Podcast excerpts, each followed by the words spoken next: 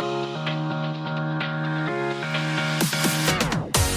to the FIFA Living Football podcast with me, Reshmin Chowdhury. On the show this week, managerial royalty and Mr. Invincible himself, Mr. Arsene Wenger, the greatest and probably the most recognisable referee of all time, Pierluigi Collina. We go to Mexico to discover how women's football is getting back on track during the pandemic. Plus, our special guest today is a New Zealand footballing legend who was involved in this shock result in the 2010 FIFA World Cup. Corner touch in! New Zealand remarkably break the deadlock.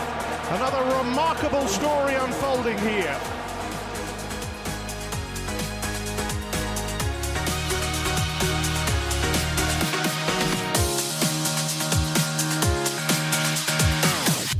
Hello from me, Reshmin Chowdhury, and welcome along to the fourth episode of the Living Football podcast. We'll be with you every two weeks right up until the end of the year to discuss all things FIFA. My guest today is a former New Zealand defender who is the country's most capped international of all time with 88 appearances between 1995 and 2013. He made his debut for Waitakere City FC in 1993 and went on to spend eight years in the Netherlands playing for Roda and RKC Waalwijk. He was named the Oceania Footballer of the Year in 2009. He started all three group matches at the 2010 FIFA World Cup in South Africa. He's the only player to have played in four consecutive FIFA Club World Cups, and he became a member of the New Zealand Order of Merit for services to football in 2015. A very warm welcome from down under to Ivan Vicelich.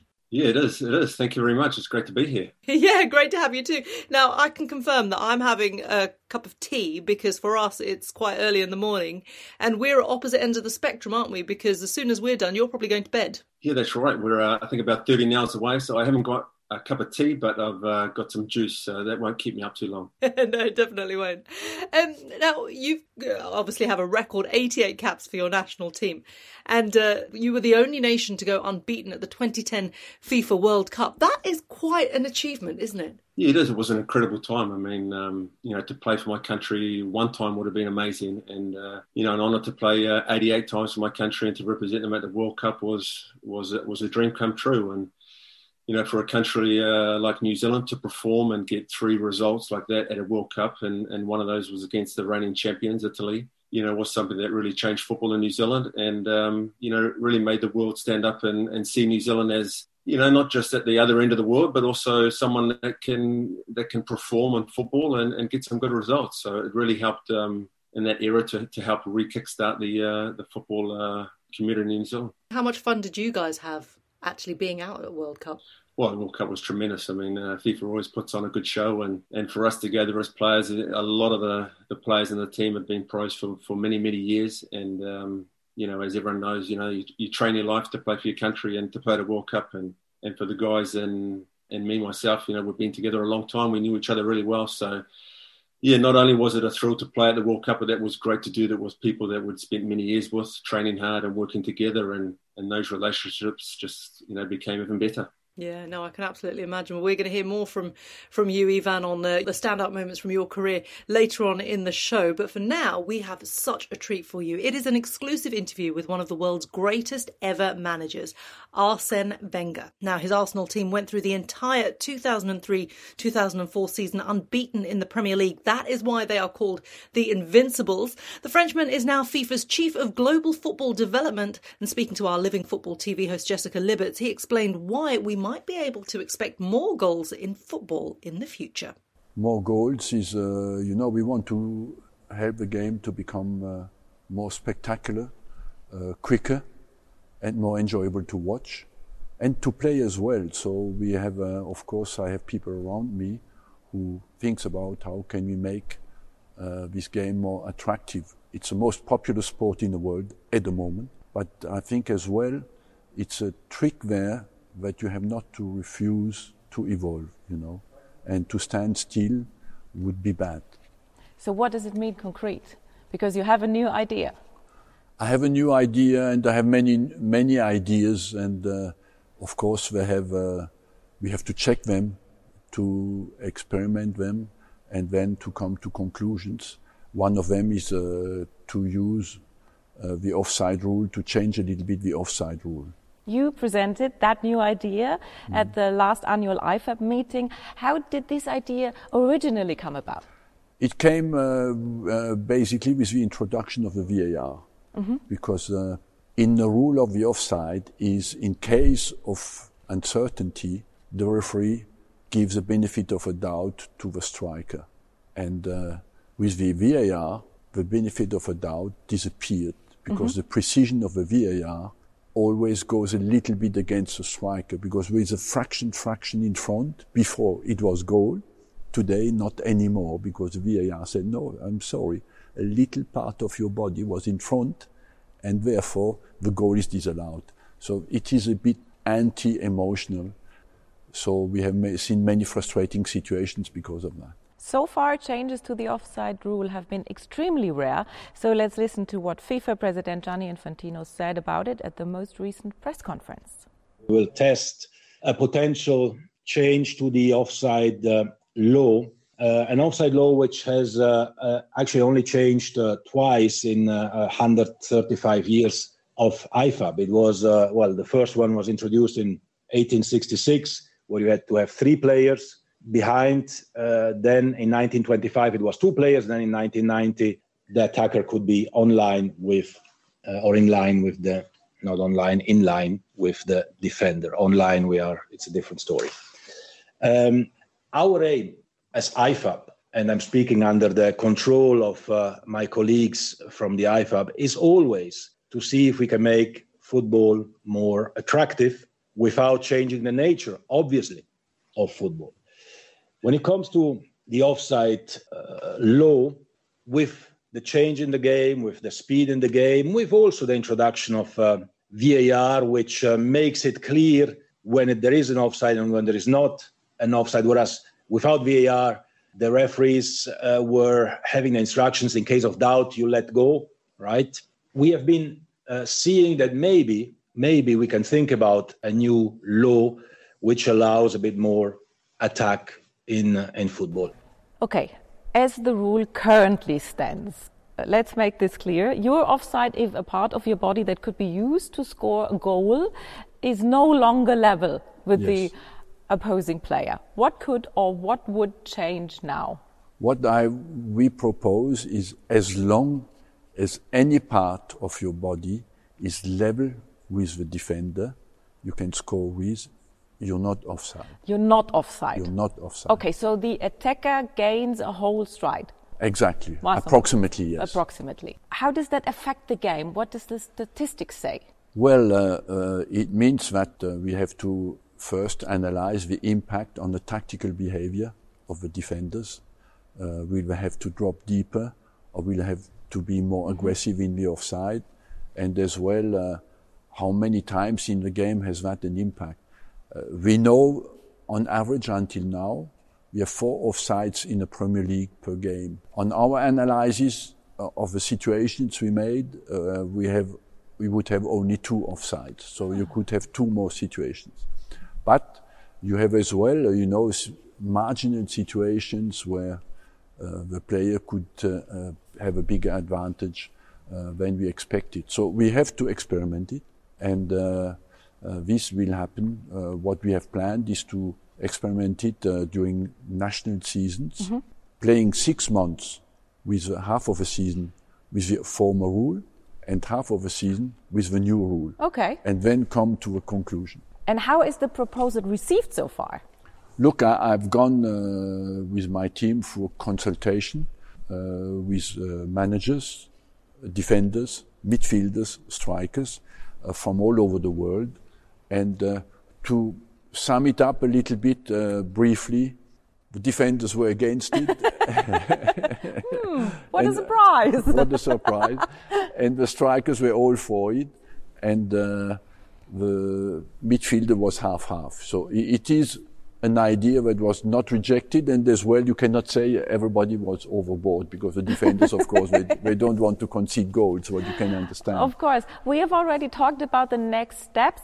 We've also heard about an automated offside. Oui. Uh, can you explain this a little bit? The automated offside means at the moment uh, uh, we have seen situations here where your players are on lines, you know, uh, to see if they are offside or not. Uh, at the moment, the average time is, is, we have to wait to decide who is offside mm-hmm. and who is not offside. On average, maybe 71 seconds around 70 seconds, you know, sometimes one minute, 20 seconds. What is sometimes it feels a little bit longer. Sometimes even a, a, little bit longer when the situation is very difficult to, to uh, appreciate. And uh, we have uh, the automated offside, I think we'll be ready for 2022. That means uh, automated, that means it goes directly from a signal to the linesman. And the linesman has a on his watch a red light that tells him offside or not offside. And it's also important for the emotions in football. It is so important because we see many celebrations who are cancelled after that, and of course we are exactly for for marginal situations, and that's why I, I believe that is a very important step for. Uh, and the semi-automated, it goes first through the VAR, who signals it to the linesman.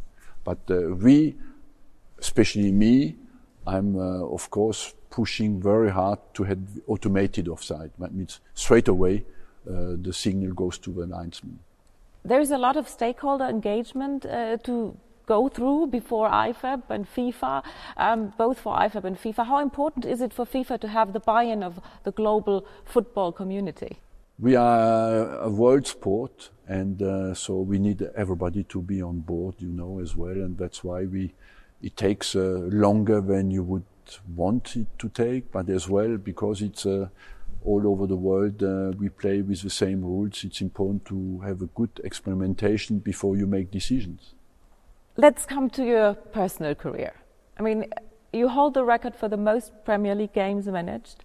Um, you are Arsenal's most successful manager of all time, an officer of the most excellent order of the British Empire. I love that.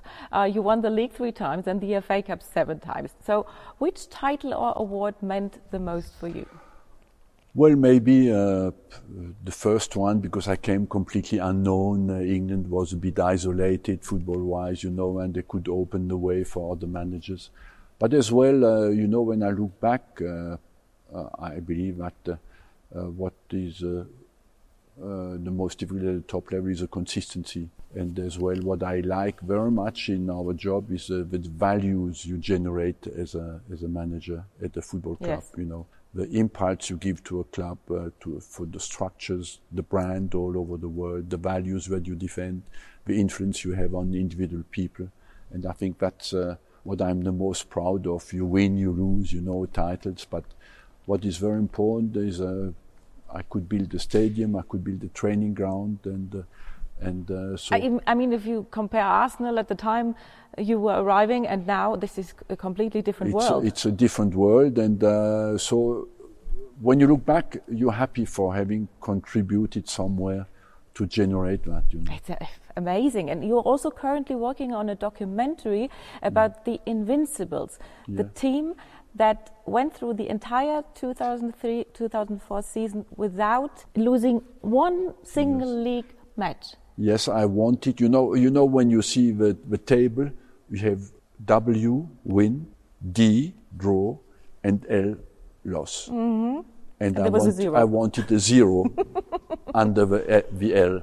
And it was my dream because I think the most important is a, a real champion is a produce quality to push himself as far as he can, but as well be capable to repeat because it's a sign of humility. That means if I do something special tonight, you have to come in tomorrow morning and think, I start from zero again and I do it again. And I explained to the players that the real champion tend to that consistency and that urgency on day-to-day basis. And that's why I think that uh, was something special. Definitely. And no other team has managed to repeat the feat. Yes, and that's, that shows you, you know, had great teams, Man City, Chelsea. Yeah, but there is not a zero. No, there is no zero. Because uh, it is difficult to achieve. As FIFA's Chief of Global Football Development, what are your main goals now, apart from the new offside rule? You know, uh, the offside rule is only a small, small part of uh, my responsibilities. Of course. I would say to sum it up, uh, as simple as possible. FIFA until now has gone mainly on organizing competition, organized always uh, massive competitions, especially the World Cup, as a guard of uh, rules of the game, and was kept that in a very strong way, mm-hmm. and as well as now taken an educational responsibility. I'm part of that. You know, I'm part of uh, being responsible to develop the educational part of the FIFA program. That means educating coaches, educating players all over the world, and uh, try to make the game more beautiful by educating better the players. So my main responsibility is uh, creating research center, creating an academy online for the community, for our football community, as well for public, and as well, another part of it is to create uh, an, an sophisticated but simple analysis of the top game and explain that to our fans and uh, to the broadcasters. Yes, so many um, interesting points, Ivan, to come out of that chat with uh, Arsene Wenger, who is now FIFA's chief of global football development. I mean, when Arsene speaks, we all listen because he's such a massive legend in this game, isn't he? Yeah, he is. I mean, he's had a, an incredible career and he's got so much knowledge and experience. So, you know, to have him on board at FIFA is uh, is great for FIFA and great for football in general. Yeah, absolutely. He's a great character as well. I can add great sense of humour. He really, really does. He's got that quick wit, and his uh, his command of every single subject is fantastic. I can tell you that. Um, now it's interesting to hear his points though, because uh, this is really, really, you know, on the serious side. You know, he's talking about the the offside rule, which has been sort of up for debate. A lot of uh, I suppose, controversy with the introduction of technology and a lot of uh, incidents, I would say, particularly in the Premier League that we've seen in recent weeks. And um, what Wenger is actually advocating is for attackers to be onside as long as any body part with which they can use to score is level with their second to last opponent. That's what he is advocating. What do you make of this new idea? Yeah, that's right. That's what I got from that uh, those points that he said. I think what he's for starters, what I think what he's trying to do is improve the uh, the game and to make it more exciting. And what he's saying is that it's going to create more goal scoring opportunities. So, you know, for us in football and for the spectators, you know, one of the major components of football is scoring the goal. And one of the most enjoyable parts of that is scoring goals. So if we can look at different ways that we can benefit the game and change, potentially change a game to increase goals, well, then it's something that IFAB and FIFA have to take seriously. And I think that's what he said. He said, um, you know, he's put the project forward. He's asked uh, IFAB to assess it and, uh, you know, potentially take it to trials.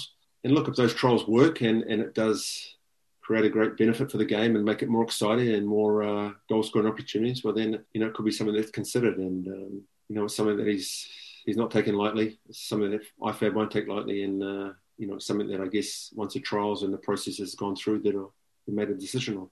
Mm, I mean, obviously, it's all about goal scoring, but you're a former defender. That has a whole new meaning for for someone like you, you yourself. Yeah that's right. When i first came up in the meeting i thought well what's going on here? No but yeah look in, in, the bigger scope of the game obviously you know we, lo- we love the goals and it's something that, that the, the game would have to adapt to and it's something that uh, you know the process just needs to go along, and, and, it can't happen quickly. It needs to take months and months, and especially now in the pandemic, you know this this could take uh, quite a while to go through that trial process. When you were playing, did you see lots of instances which you thought were a little bit unfair on the attacker? That you know the the advantage could have been given. Look, I see that every day. you know you know, as long with you and everyone else, we watch football all the time, and it's very difficult. Every decision is debatable, and um, you know, without VAR, without that introduced in 2018, there was still you know discussions around what was wrong, what was right in a lot of football games and, and a lot of moments in the game. So you know, the introduction of VAR has just meant that those very very tough decisions that we we can maybe review and see we can get those right, and and for the benefit of the game, you know, it can uh, it can help the game improve. Yeah, absolutely, and that's uh, really what we're here for and what we want as uh, people who love football. Now, from one of the um, best managers in history to one of the best referees in history, perhaps the best actually. He was named FIFA's best referee of the year six consecutive times. Pierluigi Collina refereed the 1996 Olympics final, the 1999 UEFA Champions League final, and the 2002 FIFA World Cup final, in which Brazil beat Germany 2 0. Now, we started by asking Collina about about his most memorable moments from that final in Japan. Well, I this is typical of uh, referees and uh, myself in particular. Uh, when you have uh, uh, such an important game like uh, a World Cup final, you are very focused on on the match, before the match, during the match. so there is no time to to enjoy what is going to happen or what is happening. Um, I have to say that I remember what happened during the match because I've seen it uh, afterwards uh, uh, on television. What I really remember was the emotion I felt after the match when I realized that it was done and and I really lived uh, that moment uh, during the, the, ceremony, the handover of uh, the, the, the, gold medal, the, the applause of the whole stadium. I must tell you that uh, when I think even nowadays uh, to those moments, I still feel uh, the goosebump. It's, it's unbelievable. Pierluigi, you are the most known referee on earth, highly respected by players and fans. You have been, and you still are an inspiration for young match officials who dream about a career like yours. What was it that fascinated you about refereeing that kept you motivated all the time to become the best referee of all time? Well, I have to say I started by chance, uh, so I had no idea to to continue. It's something that I I experienced uh, when I was uh, 17 years old, and uh, at that age, uh, it is normal for a youngster to do something only for the curiosity to to do it without, uh, I repeat, any any objective. but then, being quite quite a challenging person, I like uh, to face uh, new challenges. So I've been told that I was uh, dealing quite well with that task. And uh, I always try to put uh, uh, another objective ahead of me, step by step. And, and of course, this was a great motivation to, to continue to improve. And I continue to do it until the very last match I refereed, because I was and I'm still very convinced that this is the way to get uh, yourself very motivated, always thinking that uh, there is something that you can do better than the match before. There's something that interests me personally very much because you were a referee before all the new technology appeared. How did you deal with game changing situations that you probably didn't see but everyone else saw? Well, I think it's um, the same for everyone who worked very hard to be up to the task, up to a difficult task. And uh, when something doesn't go as you would like that uh, it would have gone, uh, you feel uh, frustration uh, because uh, because something happened. unfortunately, we are human being, and it is part of our our nature to commit mistake. So on one hand, we worked, I worked, and we are still working with the referees in trying to get them uh, very well prepared to minimize the possibility that uh, mistakes are committed uh, on the field of play. but then we implemented the technology to provide referees a further support when something unfortunately should should happen. Of course. And I mean, since the FIFA World Cup in 2018, uh, the VAR is reality in top football, and the VAR was a great success in Russia. Um, you say that technology is like a parachute for referees. What exactly do you mean by that? Well, um, I don't think that uh, uh, a referee enters the field of play thinking that he will use uh, the VAR. I repeat, uh, the referees work very hard to be prepared to deliver the best performance possible and uh, not to commit uh, any any mistake uh, to, to take all the, the calls uh, in, in a good uh, in a good way. But uh, if something wrong should happen it is definitely better to have the VAR helping you as well as when you are flying you don't think that you will need a parachute but in case of need, it is better to have it at your hand. Well, it feels a lot better, definitely. It's a key objective of FIFA to harness technology. How important is it for making football truly global to make technology more accessible? Well, uh, the objective of FIFA uh, it's uh, to have, uh, let's say, fair results on uh, on the field of play. and technology can help to achieve this, uh, uh, this objective.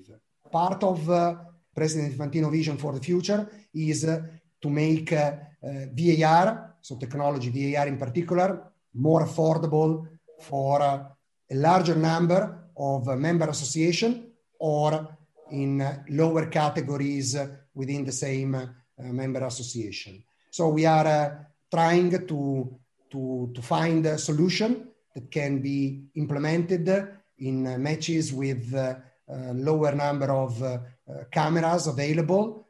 You might have seen in the past uh, the setup of VAR at the FIFA World Cup 2018 in Russia with four video match officials plus two review operators, a lot of monitors, a setup uh, which is a sort of five star, which is very difficult to be replicated in, in other uh, competition uh, because of the cost, but also because of the human resources needed. So what we are trying to do is uh, to find out solution, I repeat, which are more affordable for a larger number of member association or lower lower competition. Pierluigi, last uh, topic for today, different topic, but I have to say I truly loved her because we had her in the interview in the last episode of Living Football. So let me ask you about Edina Alves Batista. What does her performance on the FIFA Club World Cup stage mean for female referees all over the world? Well, I have to say that um, the selection of uh, uh, women referees in uh, FIFA male competition started uh, already in 2017 when uh, Esther Staubli uh, was selected for the World Cup under 17 in, uh, in India. And then Claudia Umpiérrez was appointed at the World Cup under 17 in Brazil 2019. And eventually, Edina Alves was at the Club World Cup, uh, first time in a senior male competition. So certainly has been uh, an achievement for, for her in particular, but uh, we were not surprised. We were happy of the very good performance delivered by uh, Edina and uh, her assistant referees, also female assistant referees in this competition. But I repeat, we were not surprised.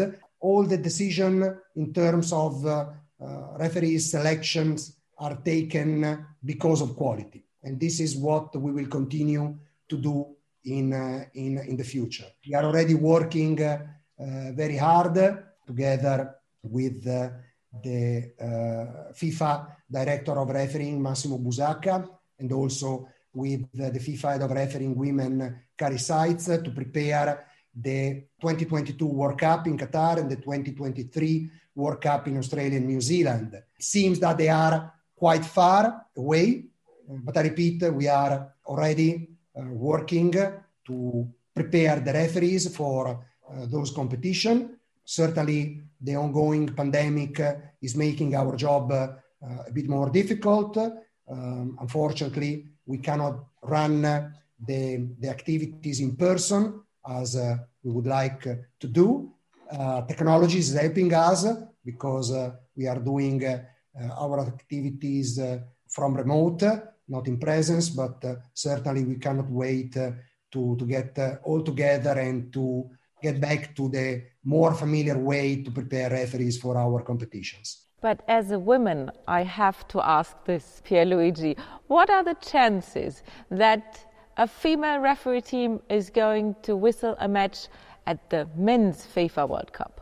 Uh, I can say that uh, we are we are preparing referees. We are not preparing male or female referees. We are preparing referees. So certainly uh, the the criteria i mentioned before quality uh, is the one that will be chosen uh, for uh, the selection of our match official. Uh, so there will be time to make this uh, this decision and i wish all the referees male and female to have the opportunity to be part of uh, this uh, competition because uh, it is an experience I lived twice in my life, which is, I would say, simply great.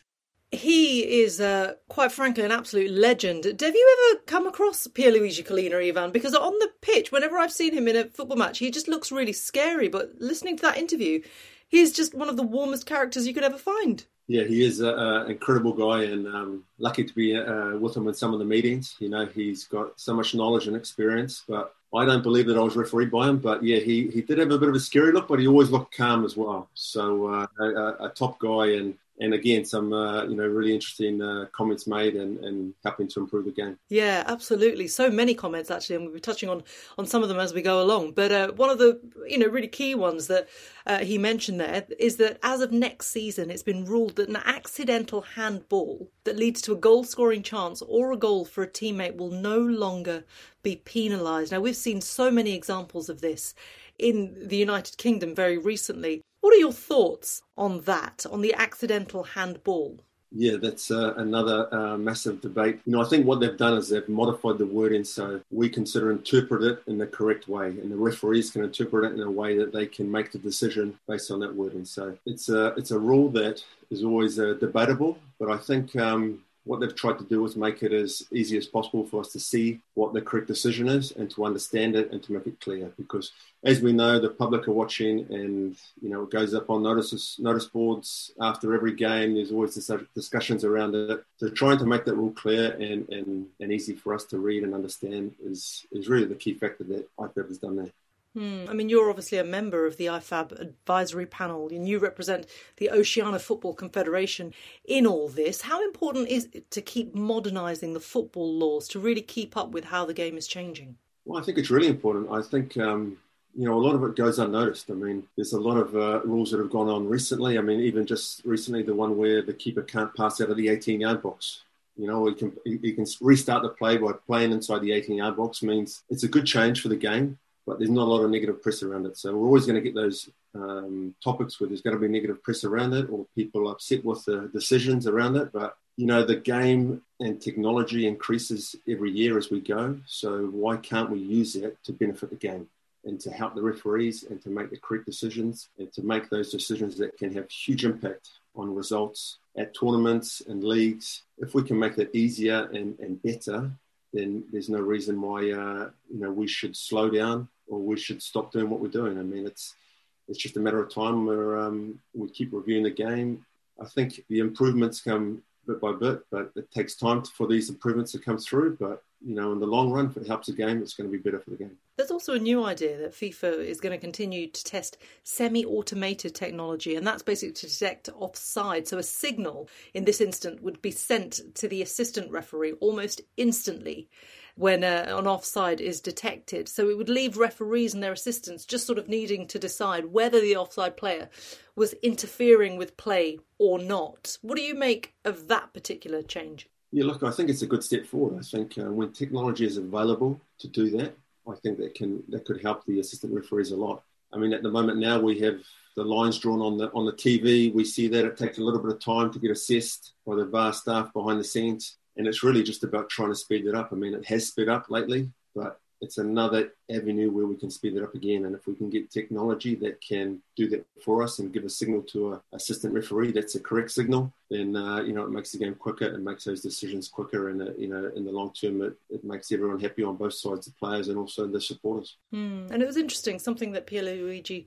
Collina did mention there was the importance of sort of developing technology to make it affordable and accessible to sort of smaller nations, to as many uh, associations as possible. And that is something that's really important is it's called VAR Lite, basically, a sort of different sort of system, but one that would be more accessible. Yeah, I think that's great. You know, it's a great thing that FIFA and IFAB do. Mean, FIFA in general helping every country in the world with football and the development and the infrastructure of all the confederations around the world. So this is another aspect that um, you know can help the referees and the game in every part of the world to to get better. And you know, even down under here in New Zealand, the, the, the VAR Lite would, would be perfect for us. I mean, the budget and the costs that are, are expensive for the high end leagues that they can afford in that, you know, the lower leagues and the lower countries that haven't got that budget to, to afford that can also benefit on uh, uh, on VAR Lite, as it's called, and, and those decisions that need to be made and can be made by that, you know, that can be, as I said, game changing. So to get every team in the world to, to benefit from that, that's great.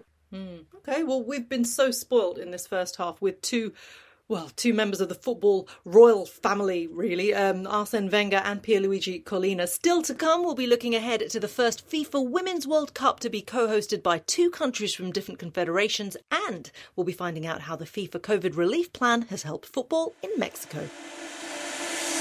Hello, I'm Kaká, and you are listening to FIFA's Living Football podcast. Right, Ivan, let's focus on the upcoming 2023 Women's World Cup now, which of course is being hosted in New Zealand and Australia. How big do you think this could be for your country and the region as a whole? Look, I think it's huge. I mean, it's uh, we're talking about a World Cup here and a senior level World Cup, and for the Women's World Cup to be co-hosted by Australia and New Zealand, it's so great for our region. I mean, we're we're generally uh, competing against each other with Australia always a little bit of rivalry there, but interesting to see if they uh, match up against each other in the in the World Cup. But um, yeah, look, we came together uh, nicely. We, we presented a great uh, project to FIFA, and and to be awarded the tournament is going to be great for our nations, and, and especially for, for New Zealand.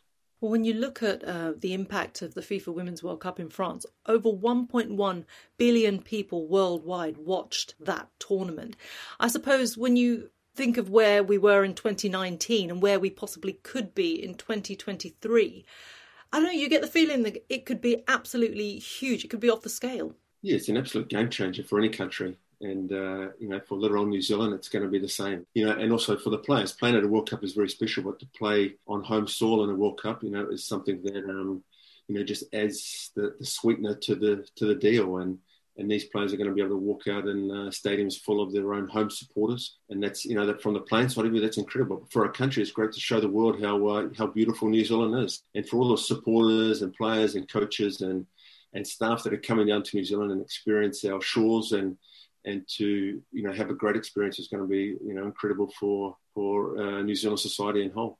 Yeah, and how is the sort of football developed in New Zealand in recent seasons because, you know, looking ahead to 2023, we're sort of expecting that it will be this absolute peak and the excitement levels will be so high. What have been the sort of the main drivers behind developing um, football in New Zealand up until this particular point, and how do you see that developing up until 2023? Well, I think one of the key development areas for us has been the exposure to these tournaments at the highest level, and um, you know, firstly the senior men's and the senior women's teams playing at World Cups and Olympic Games has been great exposure for them. For those players, for our, our youngsters, our, our kids growing up to dream big and watch that on the world stage. But also had, you know, club teams do really well at the Club World Cup. You know, we've been blessed to host three uh, age group World Cups in, in New Zealand. We had the 17s, men's and females, and we've had the men's under 20s. So, um, you know, this exposure to international football and the best footballers inspires those youngsters, and and, and, that's part of uh, the beauty of what the World Cup does for any nation that hosts it.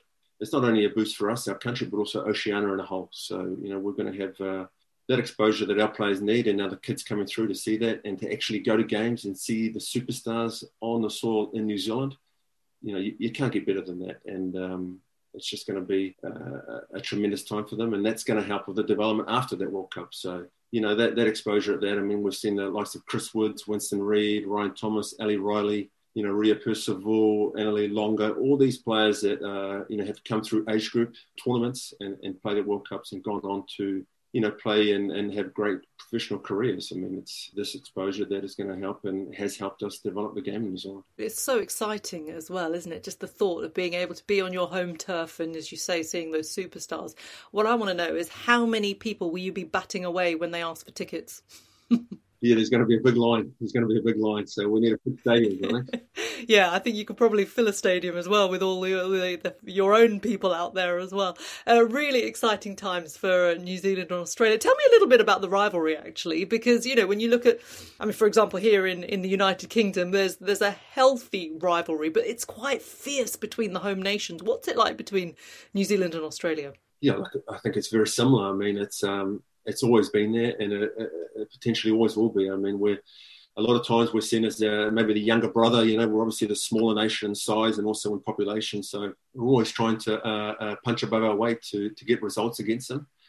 So uh, you know, it, it, adds that extra spice, and uh, you know, in many sports we we obviously have that competitive edge against each other, and um, And it's actually been a long time on the on the male side that we've played each other. The last time could have potentially ended with a couple of red cards for one of the teams. So, but it's great. I mean, it's it's really great for New Zealand because obviously we have a, a top nation in our doorstep, and we can you know we can learn from them, and we can also uh, develop with them along the way. So you know that competitive rivalry uh, it helps with uh, improving the game in in in, uh, in both countries. Yeah, definitely does, and definitely one to look forward to. And I'm sure there'll be so many activities in the run up to that tournament as well. Very exciting times indeed. Now, moving on, uh, we've heard in the last couple of uh, Living Football podcasts how FIFA has launched a relief plan in response to the COVID 19 pandemic, with $1.5 billion being made available across the global football community. That money has been put to great use in Mexico, which has utilised FIFA funding to help women's football through the pandemic,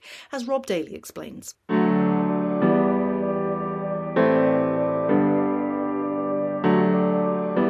Mexican Football Association, the FMF, has come up with a unique way to make the most of FIFA's COVID 19 grant.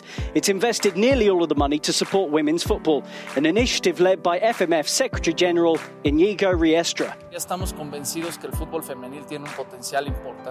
We believe that women's football has huge potential. It was important, given the pandemic and the impact to the club's finances, that the Federation, with the support received by FIFA, allowed funds to help women's football continue to grow and get stronger. The funds have helped to support the women's national teams and to run the Women's Football League, the Liga MX Femenil. The sports director of Club America Femenil, Claudia Carrion, believes the assistance has been vital. We're really grateful for the help we received. It helped us with our expenses and to support our players and the club to keep our environment healthy with tests, and with all the safety protocols to keep our environment free from infections.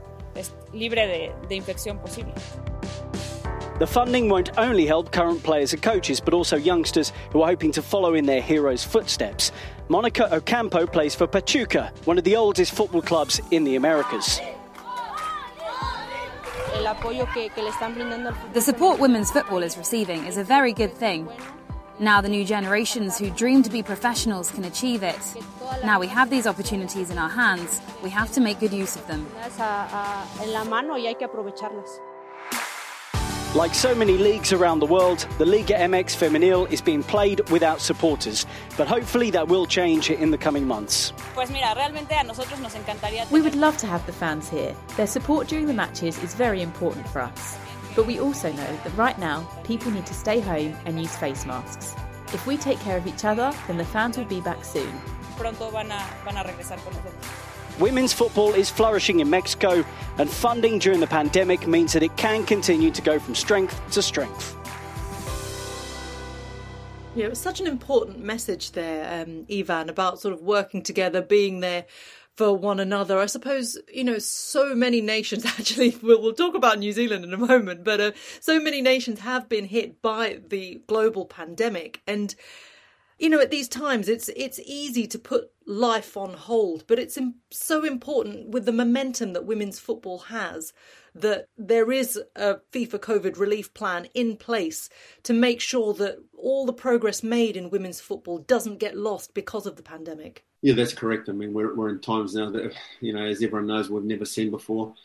And what we do know is that there has been a lot of great work in women's football you know, even here in New Zealand, we've had to go through lockdown periods where, um, you know, things have just gone on, on hold. And, uh, you know, with the help of FIFA there, that means that in all these nations around the world that that doesn't happen. And, uh, you know, the continuation of development in, in, the women's game continues in all the regions of the world. And we've seen it here in Oceania as well. We've seen it in the Cook Islands. We've seen it in Fiji. They've, you know, they've started to now uh, release some news around the new women's league that's starting up there in Cook Islands. I've just did a couple of seminars there in regards to development of the women's game. So these are small countries around the world, but their their development in the women's game has increased, you know, double over the, the last ten years, triple even. So in order to get where we want to get, it needs to continue with that investment. And uh, you know, thankfully for FIFA, they reach every corner of the world, and, and that benefit is going to is going to trickle all the way down to all the uh, the kids that are playing all around the world. Yeah, it's interesting that you mentioned so many of the sport, smaller nations in sort of the Oceania region, which is where you are. I mean, how how far away is the football level that they want to reach? Is it are we talking sort of very basic levels, or do you see a lot of potential? Yeah, look, we're talking uh, uh, basic levels, but you, you, know you need to start somewhere, and and the countries that produced uh, in Oceania have produced some great players, and uh, not just from New Zealand, but from all over Oceania. So, you know, there's no reason why in, on the women's side that can't happen as well. But there's all those gems that are hidden all around Oceania, and uh, it's our right to develop every country and to give the kids a chance to play football at the best they can. And with the help of FIFA there then, and the foundation and, and the funding coming through the uh, COVID fund and during this, uh, you know, pandemic, you know, that's going to help those kids be able to dream big. Ivan, it's been so great to hear all your thoughts. But uh, before you go, we have to talk about some of your career highlights. And with a career that spanned 23 years across three continents, I'm sure there are plenty. I mean, you can't travel now, but you did plenty of times over those 23 years. If you could pick out one moment as the highlight of your career, what would it be? Yeah, that's a very tough question. Very tough question. Yeah, it has been uh, an incredible journey, and uh, as I said previously, you know, just just experiencing that was has been an honour to play for my country and, and to be able to play professional and, and to have all those experiences. Uh, it's a dream come true. So you know, very lucky, very blessed, and very hard to pick on, on the one moment. I mean, there's so many great times that I've had with players, with teams, and and and it's been uh, it's been very tremendous. Yeah, they probably, you know, to pick a couple would be obviously to go to the World Cup. You know, when uh, in South Africa, that was something very special in 2010. It was a dream come true. To have that uh, experience with a lot of good close friends and that, and to be part of a team that that represented New Zealand at, at the World Cup for the first time since 1982 was was something very special. And, uh, you know, on the club scene as well, experiencing a Club World Cup with uh, my club team, Auckland City, and coming uh, third and earning a bronze medal at the Club World Cup was incredible at 2014 in, in Morocco. So, yeah, look, there's a couple of great highlights here, but there's there's many, many more that um, that I've experienced and, and, and just very lucky to be to be blessed to be able to, to share that now. And we talked about it earlier actually the the World Cup in uh, 2010 the FIFA World Cup in South Africa. You were the only unbeaten team in that competition which is just incredible. Um, do you remember the Vuvuzelas? Absolutely. I think I've got one in the cupboard. Do you ever play it? yeah going off. No I haven't played it lately but they were going off and uh, yeah that was a great it was a incredible atmosphere there. I mean uh, you know to be involved there it's it's I remember standing in the tunnel of one of the games uh, I think it was the first game and just you know, you have that little moment to yourself and just thinking, wow, you know, this is incredible. I'm actually in the tunnel walking out to a World Cup game. And, um, you know, the journey to get there was incredible. I mean, we, we had a tough road through Oceania and then we experienced a home and away game against Bahrain where we played a, an away fixture in, in extreme heat and, uh, you know, under the pump a lot and, and just defending saving things off our line. But, you know, we came through that result 0-0 and we were able to, to come back to New Zealand and put in an incredible performance in Wellington to a sold out stadium with um, you know every single person in the country just probably glued to their TVs and and I don't know if you know, but New Zealand, you know, football in New Zealand is not a national sport. It's um, you know, you know, rugby. We have cricket. We have other sports that are great, and they, they have so much success. And so, you know, on that night um, in Wellington, it was a incredible night, and to come away with a one-all victory with uh, you know a, a, goal scored by Rory Fallon and uh, a friend of mine, and another good friend, Mark Paston, saving a penalty. So all the drama was there. But um, you know, the journey to get there made it even sweeter. What was your sort of journey in terms of your influences then? Who did you have a hero growing up? Because as you say, New, you know, football in New Zealand wasn't a big national sport. So who were your footballing icons? Yeah, look, a lot of that was on TV, you know, and obviously football back then is not on TV like it was here. So um, I remember watching an AC Milan final against Barcelona at 4 a.m. in the morning going to someone's house and watching it on TV because I didn't have the channel in my house or something, and and getting inspired by the international football that we got to watch on TV. You know, locally here, obviously, my family was supportive. You know, looking up to my dad and, and my parents and how they, they, they brought me up. I, I played in the backyard of my brother and cousins, and it was twenty four seven for me football, and I loved it. And um, you know, locally we here we had here Wynton Rufer, who who was a superstar for New Zealand, and and you know, winning the Cup Winners' Cup with Werder Bremen and, and being incredible. And and for a youngster at that time, it was probably only Wynton that was was overseas playing as a pro. So you know, it was these things that that as players you cling to and you you you dream about, and um, you know, along with that comes all the hard work and the rest of it, and a little bit of luck. But the journey's long, and and and, and that hardship always uh, makes those beautiful moments that, that swear. Yeah, absolutely, it does. And you mentioned one of your highlights, uh, the 2014 FIFA Club World Cup. You won the the bronze ball there, and you were voted the third best player in the tournament behind Cristiano Ronaldo and Sergio Ramos. I mean, that is quite an incredible uh, two players listed ahead of you. What an achievement that must have been for you. Yeah, it was an incredible achievement for me, and uh, you know, but the the big thing for me was the performance that the team did. You know, we're we're an amateur team from New Zealand doing our best, and you know, we have uh, we try to have the best structure we can at the club. We try to be as professional minded as we can as we can. And at the time, you know, we had a great coach, Ramon Tribulietx, and, uh, you know, and invested in us many many hours on a, a, a good style of football and we managed to go to the tournament and, and get through to the uh, take the third place as a team. I mean, for a team from New Zealand, it's it's never been done before, and um, you know, it was an incredible experience. And to again experiencing that with a lot of teams that have been in that team together was for two or three years at the time. So the the hard grit and the work, and you know, we played against teams like uh, Cruz Azul. You know, I mean, this is a massive team and uh, with a high budget, and to be able to come across those teams and to get victories you know, the people in the football industry, they understand how difficult it is. So it was a great time for, for me, for the club, and for the country. And, and as we mentioned earlier, it helped develop football in New Zealand.